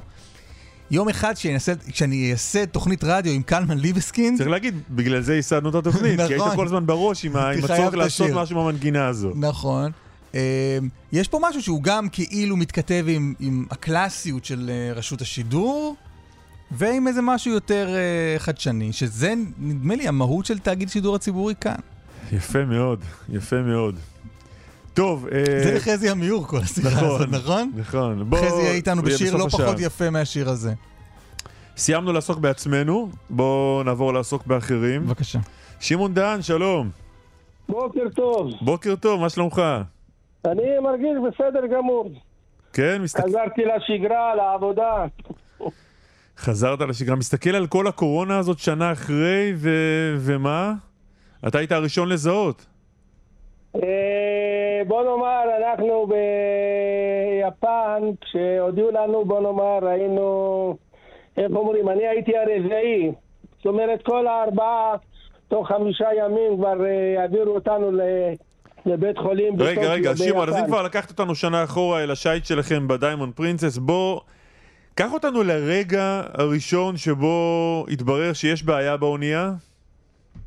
אה, כן, אני זוכר את הרגע הראשון, למען האמת, אנחנו סיימנו את הטיול שלנו, זה טיול של אה, 15 יום, שזה היה ליפן, הונג קונג, אה, וייטנאם, אה, טיוואן. כבר אה, סיימנו את המסלול, היינו בדרך לאוקוהומה ביפן, כבר אמרו לנו להוציא את המזוודות החוצה, כי בשש בבוקר אנחנו יורדים מהאונייה, ואז בעשר בלילה הקפטן אה, עולה לשידור והוא אומר, ישנה איזושהי בעיה, ישנו איזשהו נגיף, עדיין לא ידעו איך קוראים לו, נא להחזיר את המזוודות ואנחנו נעדכן אתכם אה, מה קורה, לא לצאת מהחדרים. ושמו שומרים בחוץ, לא נתנו לנו באמת לצאת מהחדרים. כמה אנשים היו חולים על הספינה? על הספינה, עד כמה שאני יודע, בסך הכל הכללי היו כ-700, אבל זה התחיל, אה, בוא נאמר, ב- בימים הראשונים, בוא נאמר אחרי יום, בהתחלה היפנים לא נתנו להיכנס לנמל בכלל, כי לא ידעו מה קורה, מה- קורה, איך אוכלים את זה. לא, אחרי כמה, כמה יומיים חולים, כן, כמה חולים בסוף, ב- ב- ב- ברגעי השיא של האירוע, כמה חולים היו? היו 700, 700 מתוך 3,800 נוסעים. אתה, אתה חלית באיזשהו שלב? אני הייתי חיובי, בשביל זה אה, שעה לפני שאני ארד מהאונייה, אז אה, בוא נאמר, ב- בשבוע שלפני שנרד, שהיינו צריכים להיות בבידוד שבועיים, אז עשו לנו בדיקה של מטושים. שעה לפני שאנחנו נרד, היינו בערך 15 ישראלים, כאשר שלושה הם היו חיוביים והעבירו אותם לבית חולים. אני שעה לפני שנרד, אמרו לי שגם אני חיובי, ואני הולך ל... ל... לבית חולים בטוקיו ביפן. זה היה מפחיד אחרי- תגיד? איך? זה היה מפחיד? תראה, בהתחלה אנחנו לא, לא ידענו מה זה. זה אומנם היינו מקבלים עדכונים מהקפטן אה, כמה חולים היו, וזה התחיל, בוא נאמר, אחרי יומיים נתנו לנו כבר לעלות לסיפון, היינו סגורים כל הזמן אה, בחדר, נתנו לנו להסתובב שעה. ואז אתה רואה, בהתחלה זה התחיל עם איזה 20 אמבולנסים, למחרת אתה רואה 40, אחר כך אתה פתאום לא. אבל שמעון, אני 80. שואל דווקא בגלל שאף אחד עוד לא ידע בדיוק מה זו הקורונה הזו, כשמסתבר שאתה נדבק, זה יותר מבהיל כשלא יודעים, או מה? אה, ודאי שזה מבהיל, ודאי שזה... כי אחותי גם נדבקה בזה, וגיסי גם כן נדבק בזה, ובהחלט, בהחלט שזה מבהיל, ונותנים לך כל הזמן, כשנתנו לנו להסתובב, אז כל הזמן ירדנו עם, אה, עם מסכות וכפפות, ואלכוג'ל כל הזמן, ועשו ריסוסים כל הזמן, אם זה במסדרונות, אם זה בסיפון, אם זה במחקות, כל הזמן התעסקו בריסוסים. ידענו שזה משהו רציני, למען האמת גם שמענו, אה, גם שמענו בחדשות, גם ביוטיוב, אז אה, היינו פחות או יותר מעודכנים מה שקורה במדינה. היום בדיעבד, איך זה נראה לך? כשאתה חוזר לרגעים האלה, מה אתה חושב? תראה, אני, איך אומרים, הסתכלתי תמיד על ה... איך אומרים, על החצי כוס המלאה. אמרתי שבאיזה שלב זה יעבור. אה, לא האמנתי שזה ייקח אה, מעל שנה ועדיין לא, לא יסתיים. אה, דיברו על זה שלקראת הקיץ, אז אה, היא תיעלם, היא תיגמר, אבל אני רואה שכולם טעו, ואני חושב עד היום, אולי עכשיו מתחילים לעכל בדיוק מה קורה עם, ה, עם הקורונה, ועכשיו פתאום אה, צצות לך כל מיני מוטציות. אז אה, עוד פעם, זה, זה בעיה, בהחלט בעיה. כמה זמן הייתם, למען- כמה זמן הייתם סגורים שם על האונייה, בלי יכולת לרדת? אנחנו היינו שבועיים על האונייה, כאשר שעה ביום נתנו לנו להסתובב, ב... להסתובב ב... על הסיפון. אה, אחרי שבועיים, אז אה, בוא נאמר אה, 11 איש, אנחנו היינו 15 ישראלים סך הכל על האונייה, 11 איש, חברת הביטוח דאגה למטוס מנהלים והביאו אותם לבידוד בשיבא. אנחנו נשארנו, אני נשארתי שם כשבוע, אחותי גם כן הייתה שם בערך שבוע. בבית החולים עוד- שם, בטוקיו. בטוקיו, כן. אני, אני ואחותי היינו בבית חולים הצבאי הראשי בטוקיו. והטיפול שם הוא שונה ממה שקורה בארץ. שם ברגע שאתה מגיע לבית חולים, אז עושים לך CT, עושים לך בדיקות צילום חזה, לוקחים לך מבחינות דם, אה, לוקחים לך דגימות רוק, אפילו גילו לי איזשהו גוש שהיה לי בבלוטת התריס, שאם הייתי מגיע לארץ אז אף פעם לא הייתי יודע שיש לי בעיה עם זה. וואו, יש לך ממש אה, שירות רפואי, אה, טיפול כן. רפואי כולל. כולל. זה כללי באמת, אה, אפשר להגיד מכף רגל ועד ראש. לא, לא ידענו אז מה זה הקורונה הזה אז. נכון. היום נכון. אנחנו יודעים הרבה יותר. אני, אני, אני חוזר שוב לאיך שאתה... היום, היום בדיעבד, אם היית עכשיו עולה על ה Diamond Princess והיו אומרים לך יש קורונה, היית מגיב אותו דבר, אתה חושב? אה, אני חושב שכן, אני למען האמת מצאתי לי עיסוק ואני מודה לתקשורת, אם זה הכתובה ו- ואם זה בטלוויזיה ואם ברדיו, אני, אני הייתי מתעסק, התעסקתי בזה לפחות איזה 14-15 שעות. התעסקת במה? אה, לא, לא חשבתי על הדברים האחרים, אה, אלה שנשארו ולא עשו לא הבנתי. שמעון, במה התעסקת? אני הייתי מעביר שידורים אה. לכל הערוצי טלוויזיה, 11, 12, 13, לכל העיתונים, אפילו לעיתון אמריקאי בשם עמי שעשה לי שתי כתבות גדולות, ושלח לי אותם אפילו גם כן אליי לזה בוואטסאפ. אתה אומר, זה עזר לך לעבור את העסק הזה, התקשורת. נכון, התקשורת בהחלט... היית צריך לקבל תעודת עיתונאי, לדעתי. אה, אה, אה, אתה יודע מה, ניב רסקין אמר לי ברגע שהוא פורש אז הוא לוקח אני במקומו שהופעתי אצלו כל בוקר, כל בוקר הייתי כבר מופיע, אני כבר ידעתי איזה שאלות ישאל, הייתי מיד שולח להם שידורים. אומרים לי, מה, איך אתה יודע? אמרתי, מה, אני יודע מה תשאלו, אני יודע גם מה צריך לענות. איזה יופי, מילה טובה על התקשורת. זה אנחנו לא, אנחנו לא שומעים הרבה. התקשורת עזרה לך לעבור את המשבר הזה בשלום. בשלום, בהחלט אני מודה לה. תשמע, אני גם במהלך כל השנה, אני מופיע בתקשורת, אם זה בערוץ 11, ב-12, והייתי קשור מאוד לוורד פרלמן, ממש יום-יום מערוץ 11. וניב רסקין, גם כן, הייתי כל בוקר, כל הערוצים, אם זה קול ברמה, אם זה גלי צה"ל, אם זה גלית, אנחנו עדיין, כל השנה הזאת, עדיין אנחנו מופיעים בטלוויזיה. יפה מאוד, שמעון דהן, אה, מנוסעי ה Diamond Princess. כן. אגב, מה, יש סיכוי ל reunion? אולי כל הקבוצה הזאת שוב תחזור לנסוע בספינה, עכשיו אולי כשנהיה יותר בטוח. תאמין לי שאנחנו מחכים לזה שיודיעו לנו, אנחנו תוך ארבע שעות, אנחנו מזוודות מוכנות, אנחנו עולים על האונייה. כן, אתה מחפש, אה, מחפש אה, לטייל? כן, שמע, אנחנו כבר קרוב ל-20 שנה. אה, גם האחים, גם האחיות, בין פעם לפעמיים בשנה אנחנו עושים הפלגות. יפה, יפה מאוד. יפה מאוד. טוב, אז אה, אה, בסדר. רק בריאות. רק בריאות, נכון. שמעון, תודה רבה לך. על עוד דבר. יום טוב. כאן רשת ב' 30 ימים לבחירות. פי, מאיפה זה יצא הדבר הזה? ולמה אתה לא מקרן את האות הזה? זה מה שחשבתי תוך לא, כדי. לא יודע מאיפה זה יצא. בוא ננסה. תן רגע את הקריינות של זה. שלושים, לא? אה, בוא נדבר קצת על סקרים.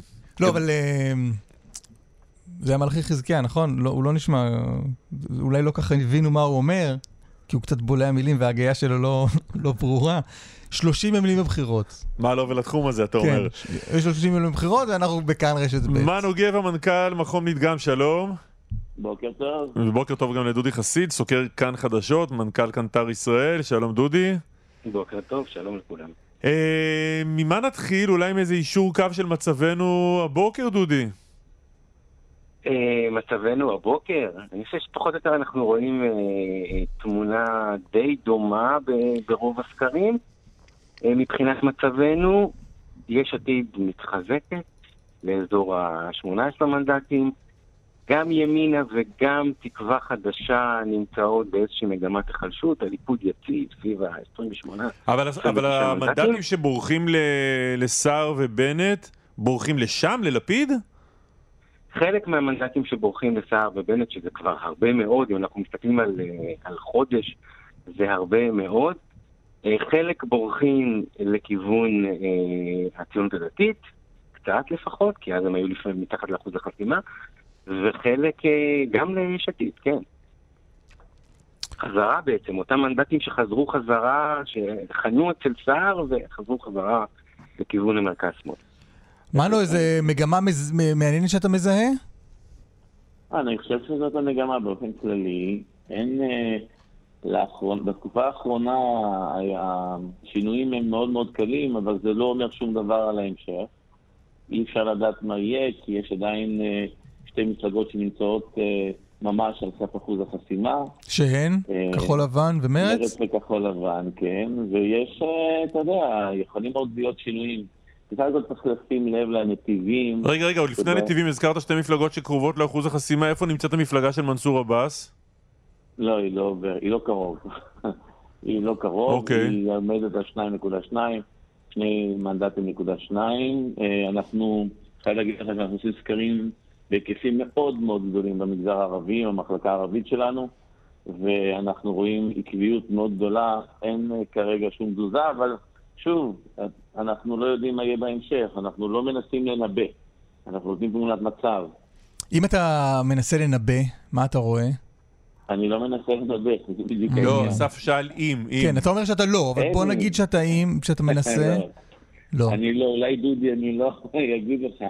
אני לא מנסה לנבא בשום צורה. אני חושב שהתפקיד שלנו זה לתת תמונת מצב. אוקיי, אז דודי כמובן חולק עליך והוא ינבא. סתם, אוקיי. דודי, במבט, דודי במבט מקרו. מהבחירות, מערכת הבחירות הזאת עד עכשיו, ולא יודע, כמה שבועות שעברו מאז הסקרים הראשונים, מה המגמה הכי חשובה שאתה מזהה? אני חושב שהדבר הכי מעניין שבסופו של דבר אה, יש סיכוי את תמונת הגושים זה באמת המפלגות שעוברות או לא עוברות את אחוז החסימה.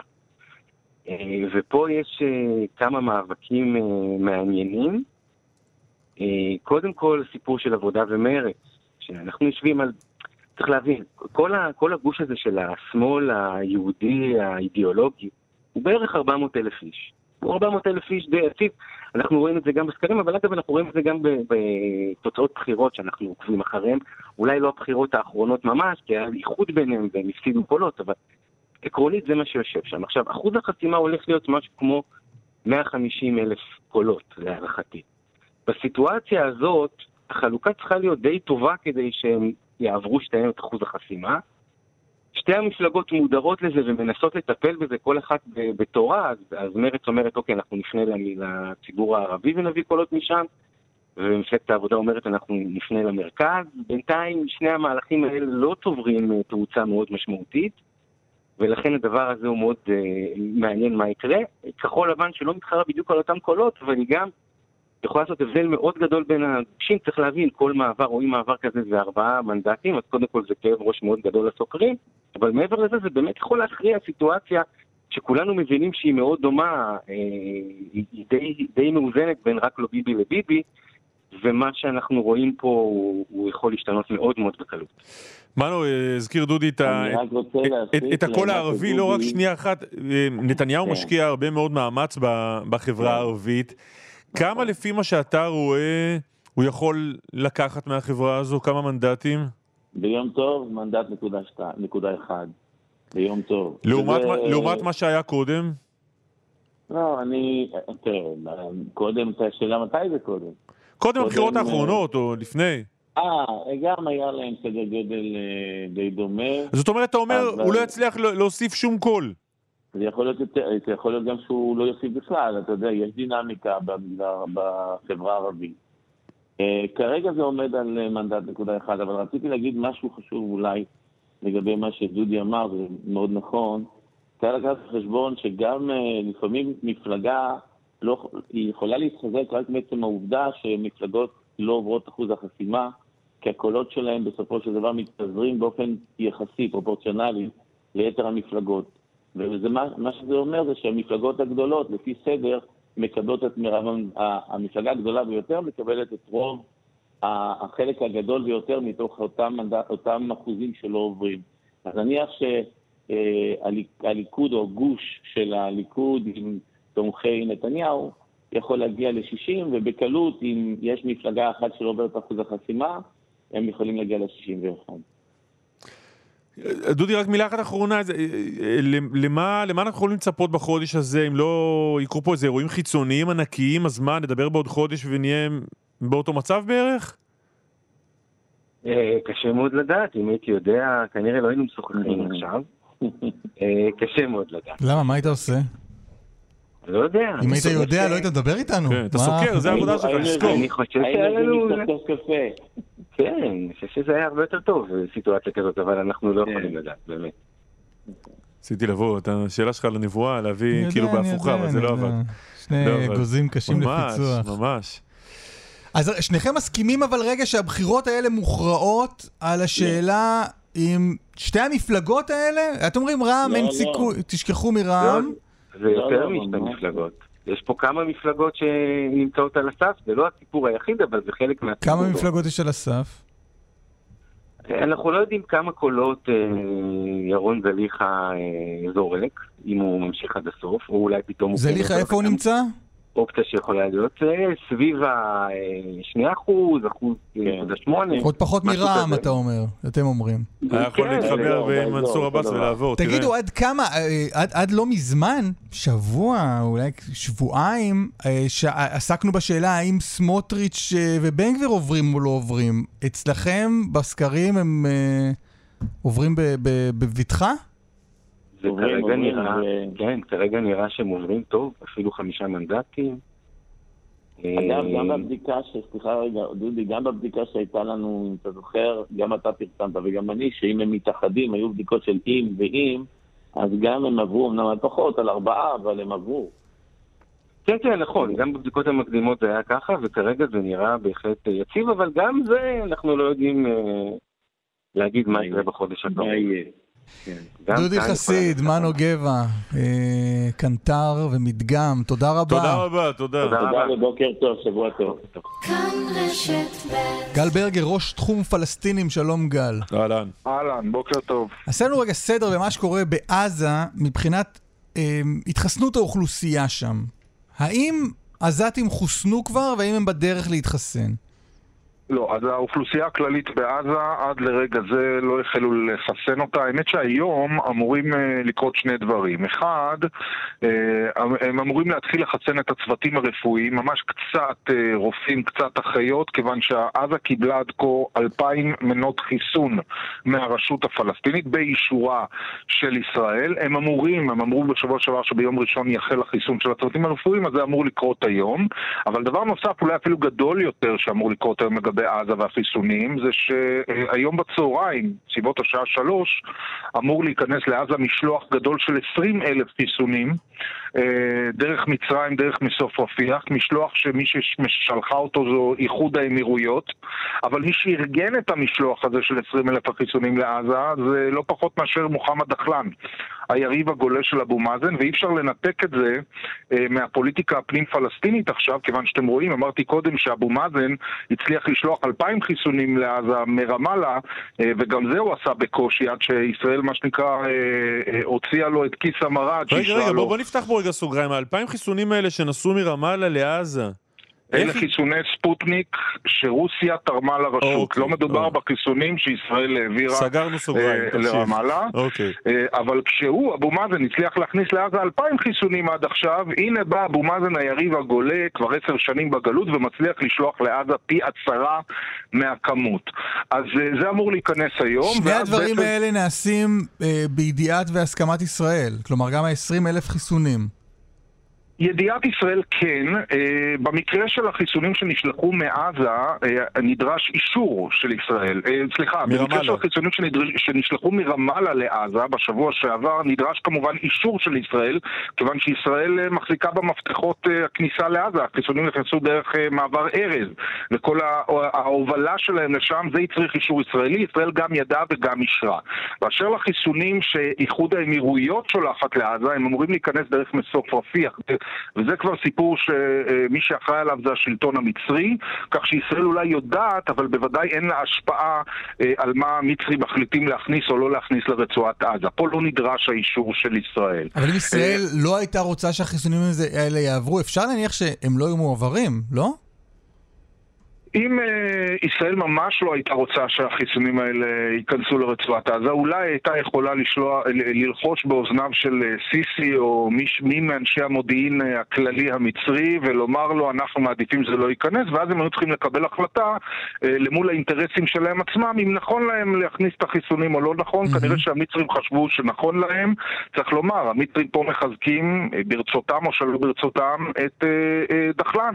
ואנחנו נמצאים עכשיו בתקופה שלפני בחירות ברשות הפלסטינית אה, ויש פילוגים בתוך הפת"ח ודחלן הוא מתחרה של אבו מאזן ומאיים להקים רשימה עצמאית והנה הוא פה עכשיו מקבל מהמצרים ומאיחוד האמירויות מתנה להציג את עצמו בעיני הציבור העזתי כמי שיכול להביא לו את הסחורה, כן. כמי שיכול לספק לו יותר חיסונים. עכשיו, אתה אומר, אה, עד כה ישראל העבירה, מה מצב העברות החיסונים מישראל לפלסטינים? אז ככה, אה, הרשות הפלסטינית עד לרגע זה, כל החיסונים שהיא קיבלה עד היום עומדים על 12 אה, מנות חיסון. 2,000 מישראל, מתוך 5,000 שנתניהו אישר להעביר להם, עברו רק 2,000 בינתיים, ועוד 10,000 מרוסיה שהם קיבלו כתרומה, חיסוני טרופ, אה, ספוטניק מפוטין, ומתוך ה-10,000 האלה הם העבירו 2,000 לעזה. עכשיו, הרשות הפלסטינית ממתינה כמובן לעוד משלוחים של חיסונים. מה שקרה ביום שישי האחרון, שלשום, זה שהייתה פגישה ברמאללה בין אה, נציגי משרד הבריאות שלנו, של ישראל, בכירים במשרד הבריאות, חזי לוי, אחרים, אה, לבין אה, מקביליהם בצד הפלסטיני. ובפגישה הזאת הרשות הפלסטינית למעשה מבקשת מה, מהצד הישראלי שישראל תספק לפלסטינים 100 אלף חיסונים. לטובת מי? לטובת חיסון האוכלוסייה הכללית.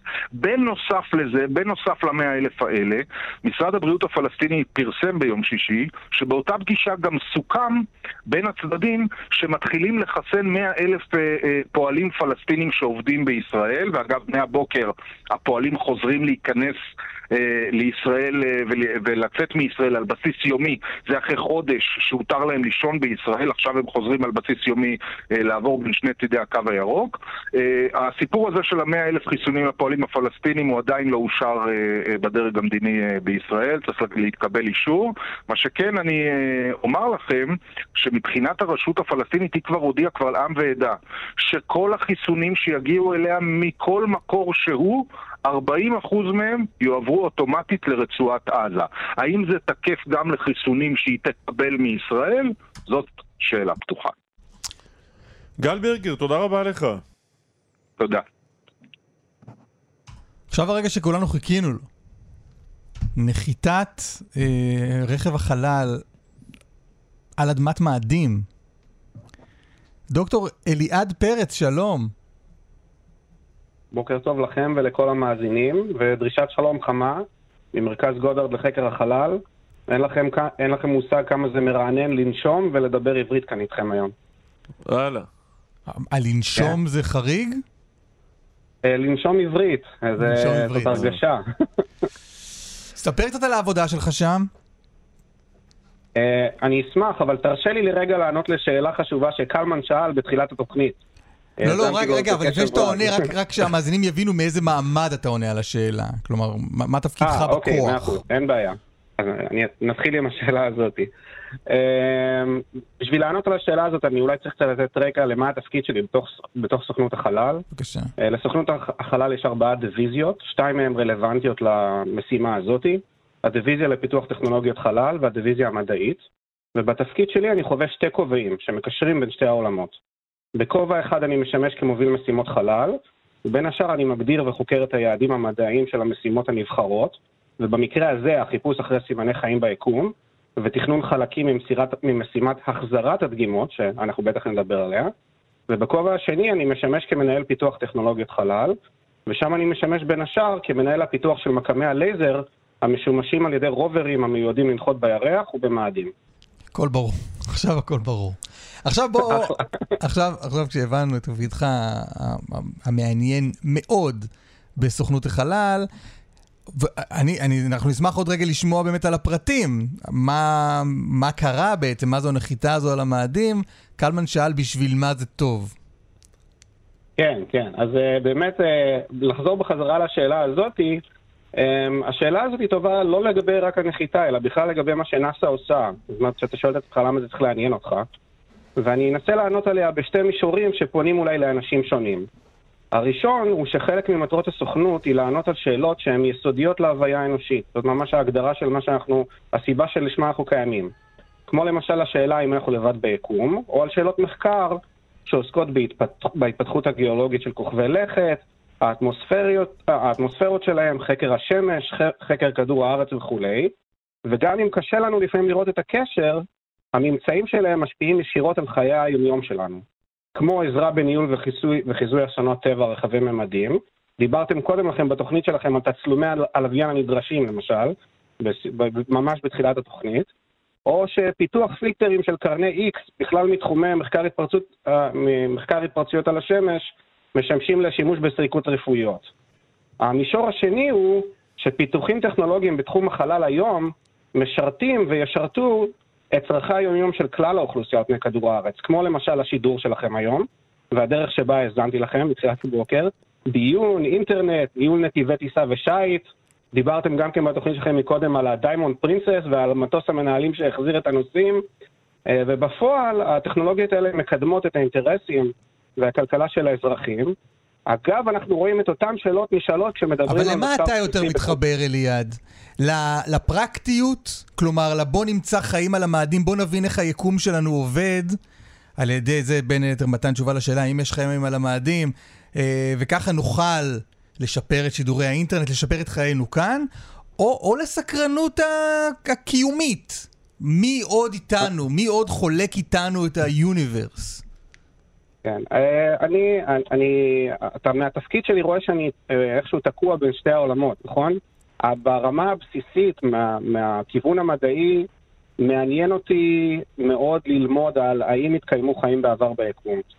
כרגע אנחנו מפוקסים על מאדים, תחום המחקר, של, המחקר שלי מתרחב מעבר לזה. ברמה הפרקטית אני אוהב לראות משהו שאני בונה בידיים, טס לחלל, משמש למשהו שהוא עובד, נוחת, מתקתק, ועושה משהו שעוזר לנו להשלים משימות קיימות. אז uh, אני נוטה יותר לכיוון המענה על שאלות יסודיות, אבל הבנפיט הם בשתי הכיוונים. הבנתי. טוב, עכשיו בוא, בוא ספר, ספר לנו במילים פשוטות מה בעצם קרה אה, ו, ולמה זה מרגש כל כך. כן, אז אה, ביום, נראה, זה היה ביום חמישי, כן, אה, בשעה 10:38 שעות ישראל, 10:38 שעון ישראל, הגענו לרגע האמת במשימת מרס 2020, שרובנו מכירים רק מהרובר פרסרווירנס N1, ובמשך שבע דקות מותחות החללית הגיעה למהירות של 20 אלף קילומטרים בשעה, טמפרטורות של 2,100 מעלות צלזיוס, והיא המשיכה ברצף פעולות שכללו פתיחת מצנחים אלכוהוליים, נפילה חופשית ובלימה באמצעות רקטות, שהסתיימה בנחיתה רכה במכתש ג'זרו ותמונות מפני השטח שכולנו רואים אותם ברחבי האינטרנט. Mm-hmm. זה, זה תיאור קצר של האירוע שקרה ב, ביום חמישי אה, בלילה, אה, וזה בסופו של יום מביא אותנו למטרה, זאת אומרת, למה המשימה הזאת בצורה ספציפית יצאה לדרך? והמטרה הראשונה של המשימה הזאת הייתה, או ליבת היעדים המדעיים של המשימה הזאת הייתה חיפוש אחר עדויות אפשריות לסימני עבר של חיים מייקרוביולוגיים על מאדים.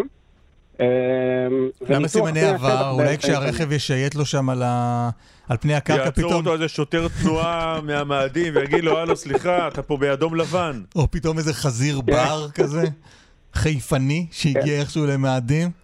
אתם לא חושבים, אתם לא, אתם לא חושבים מספיק גבוה, אתם לא, החזון שלכם חלש מדי, רק בעבר. חיים מיקרוביולוגיים בעבר? כן, כי אנחנו קודם כל אה, צריכים להיות ריאליסטים. כשאנשים מדברים על קיום חיים על פני כוכבי לכת אחרים, הם תמיד מדמיינים חייזרים ירוקים. זה כמובן לא הסיטואציה. ברור, זה המאדים, הם אדומים. אנחנו נשמח למצוא סימני מאובנים. אה, עוד פעם? לא, הם אדומים, זה במאדים. לא, לא ירוקים החבר'ה האלה. כן, אז כמובן ברמה הפרקטית אנחנו באמת מחפשים אחרי סימני עבר של אה, סימני חיים מקרוביולוגיים. והסיבה שנחתנו במכתש ג'זרו הוא באמת כי אנחנו רואים את התצפיות ממקפות של מאדים שיש אה, משקעי חרסית ומינרלים בתוך אתר הנחיתה, מה שמעיד על קיום מים ואגם במקום. ולכן הנחיתה התבצעה במקום הזה. עכשיו מה הולך לעשות uh, הרכב? הרובר? פרסווירנס? Um, המשימה באמת עכשיו רק מתחילה. Um, יש על גבי הרכב מספר עצום של ניסויים שמתבצעים במקביל. אולי אני אדבר קצת על פן שהוא פחות מוכר uh, כשזה מגיע לרובר, הוא ש... אנו, אנחנו בוחנים טכנולוגיות שישמשו למשימות מאוישות בעתיד למאדים. אני אתן שתי דוגמאות קצרות. הדוגמה הראשונה היא, יש לנו ניסוי שלם של הפקת חמצן מהפחמן הדו-חמצני באטמוספירה של מאדים, שנקרא מוקסי, ובאמת, אם, ה, אם התוצאות יהיו חיוביות, זה, זאת תהיה ממש יריית הפתיחה ל, ל, שתשרת את הנחיתות העתידיות האלה. והניסוי השני שנוגע באותו תחום הוא ניסוי של חומרים שונים לחליפות חלל של אסטרונאוטים, בגלל שתנאי השטח במאדים שונים. ושתי הניסויים האלה תומכים במשימות העתידיות. אבל רגע, רק כדי להבין, אליעד, כן. בסוף מה, שה, מה שהרכב עושה זה, זה... מה הסיפור עם, ה, עם עשיית חורים בקרקע? הוא אוסף משם דגימות, ואז רכב אחר בא ולוקח את הדגימות האלה? כן, אז בואו באמת, בואו נדבר שנייה אולי באמת על לב המשימה שהוא לקיחת דגימות, אבל יש, יש שתי תצורות שבהן הרובר לוקח דגימות, אני בטוח שאת הראשונה אתה תתחבר אליה במיוחד, יורים לייזר מה, מאחד מהמכשירים של הרובר לכיוון פני השטח, ומאדים את החומר, ומיד לאחר מכן מסתכלים באמצעות המצלמות הספקטרליות שלנו ועושים ניתוח אלמנטים לאבק שיתאדה לאוויר, זו דרך אחת שאנחנו עושים את זה בה. הדרך השנייה היא, אחרי שמצאנו את המקומות האלה המעניינים שאנחנו מעוניינים לעשות מהם את החומר, מגיעים עם המקדחה, קודחים לתוך פני השטח, מוציאים דגימה, הדגימה הזאת נשארת על פני השטח, ואנחנו כבר היום, האמת היא שכבר לפני כמה שנים, התחלנו בתכנון המשימה לאיסוף הדגימות, שבהם מגיע רובר נוסף, שעליו יש טילים, אה, שאחרי שהרובר הנוסף אוסף את הדגימות, משגר טילים ל... אל... מחוץ לפני מאדים לכיוון החלל, נאספים שוב על ידי אה, חללית נוספת ומשולחים לכיוון כדור הארץ. זה לא קצת לא יעיל? אם כבר יש לנו שם אוטו, אם יש שם אוטו, לא יכול לאסוף את זה, ברור. הוא אי אפשר להחזיר אותו? שהוא ישלח לא, את זה חזרה לארץ? לא, השאלה הזאת כמובן שאתם שואלים עלתה... אתה נשמע כמו הסדרן רכב במשק מלפני 30 שנה. יש כבר רכב שנסע לא, לרמת גן. לא כדאי שיעשה כבר סיבוב במקום לשלוח עוד אחד? רגע, אמר לי פה המדען הבכיר שזו הייתה שאלה מצוינת. בבקשה. לא, אכן שאלה מצוינת, ואתם מניחים כמובן ששאלנו אותה כשתכנון המשימות התחילו. אמ, והתשובה לא האמיתית לזה היא שמערכת ראינו כבר שאתם לא חושבים מספיק בגדול עם כל הסיפור הזה, עם מה כן. אתם מחפשים שם, אז אני לא יודע מה שאלתם ומה לא שאלתם. אבל אוקיי, בוא נזרום, בוא נניח שאתם שאלתם את השאלה. כן, אז התשובה היא שמערכות שמבצעות את כל התהליכים האלה שתיארתי, ברגע שאתה מעמיס את זה על מערכת יחידה, המערכת היא מורכבת ומסובכת מדי. ואנחנו לא מסוגלים לבצע את הכל בדריכה אחת, מה שנקרא.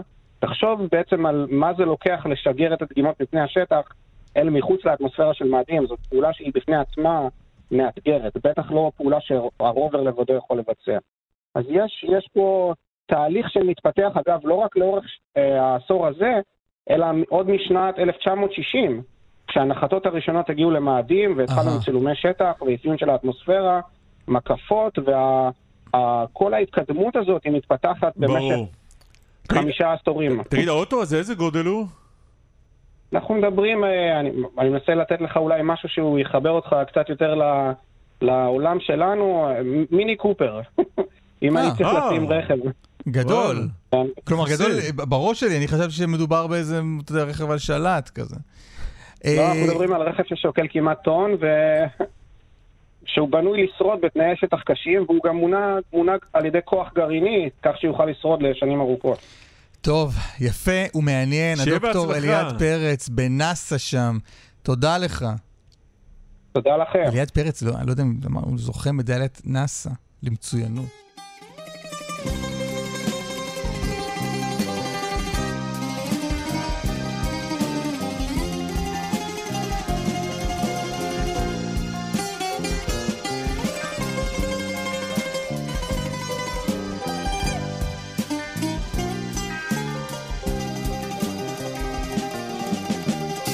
אצל עץ תמר ואור ירח.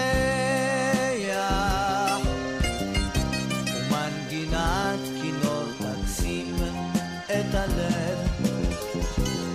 עולה הצליל רועד בוקע. ממיתרים נשפך כאב.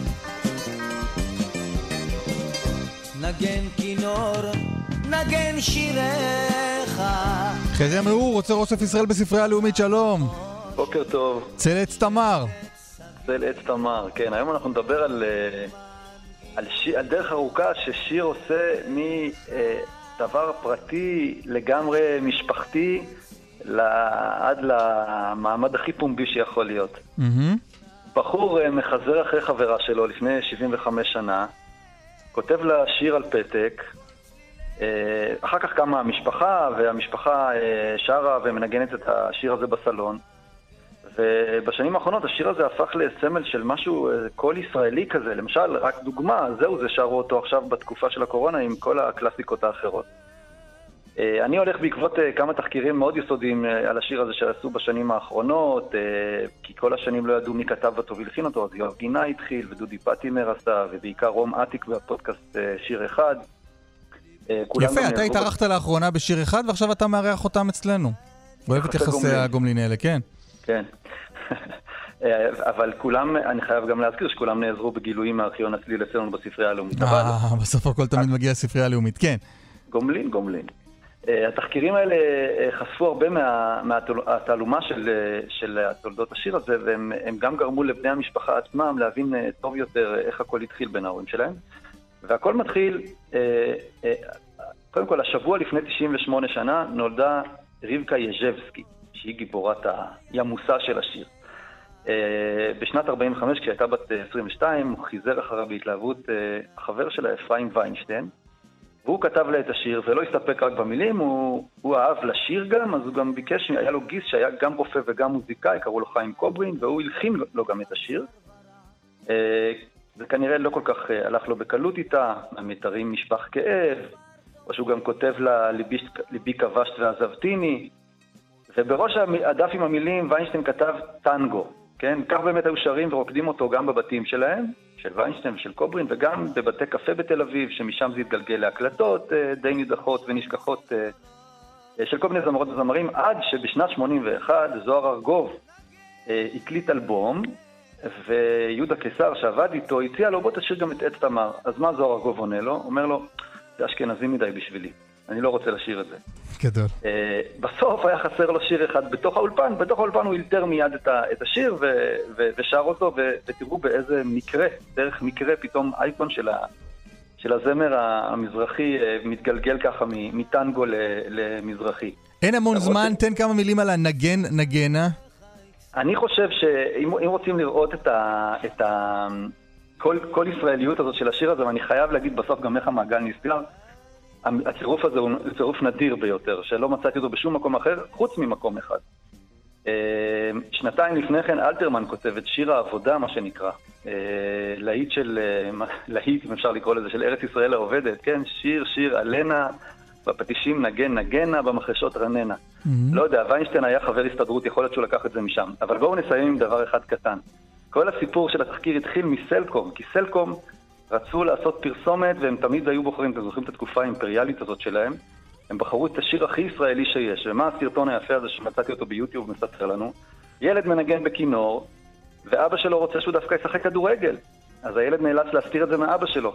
ובסוף האבא, האבא מוכיח לילד שנגינה בכינור ובית"ר ירושלים יכולים אה, לחיות ביחד בלי בעיה. זה בשביל שנבין את הסגירת מעגל. אז בקיצור, צלץ תמר אה, זה לא ישראל הראשונה ולא ישראל השנייה, יכול להיות שזה ישראל השלישית, לא יודע. יפה. דוקטור חזי עמיור, אה, הספרייה הלאומית, תודה רבה לך. בוקר טוב. תן לי תברק, ואני בינתיים אגיד תודה לאיתמר דרוקמן, אלי גנה, נדב רוזנצווי, קרן בר, חגית אלחיאני ולזמר אסף ליברמן. קלמן ליבסקין שליווה כאן אה, בנגינת כינור, תודה רבה לך.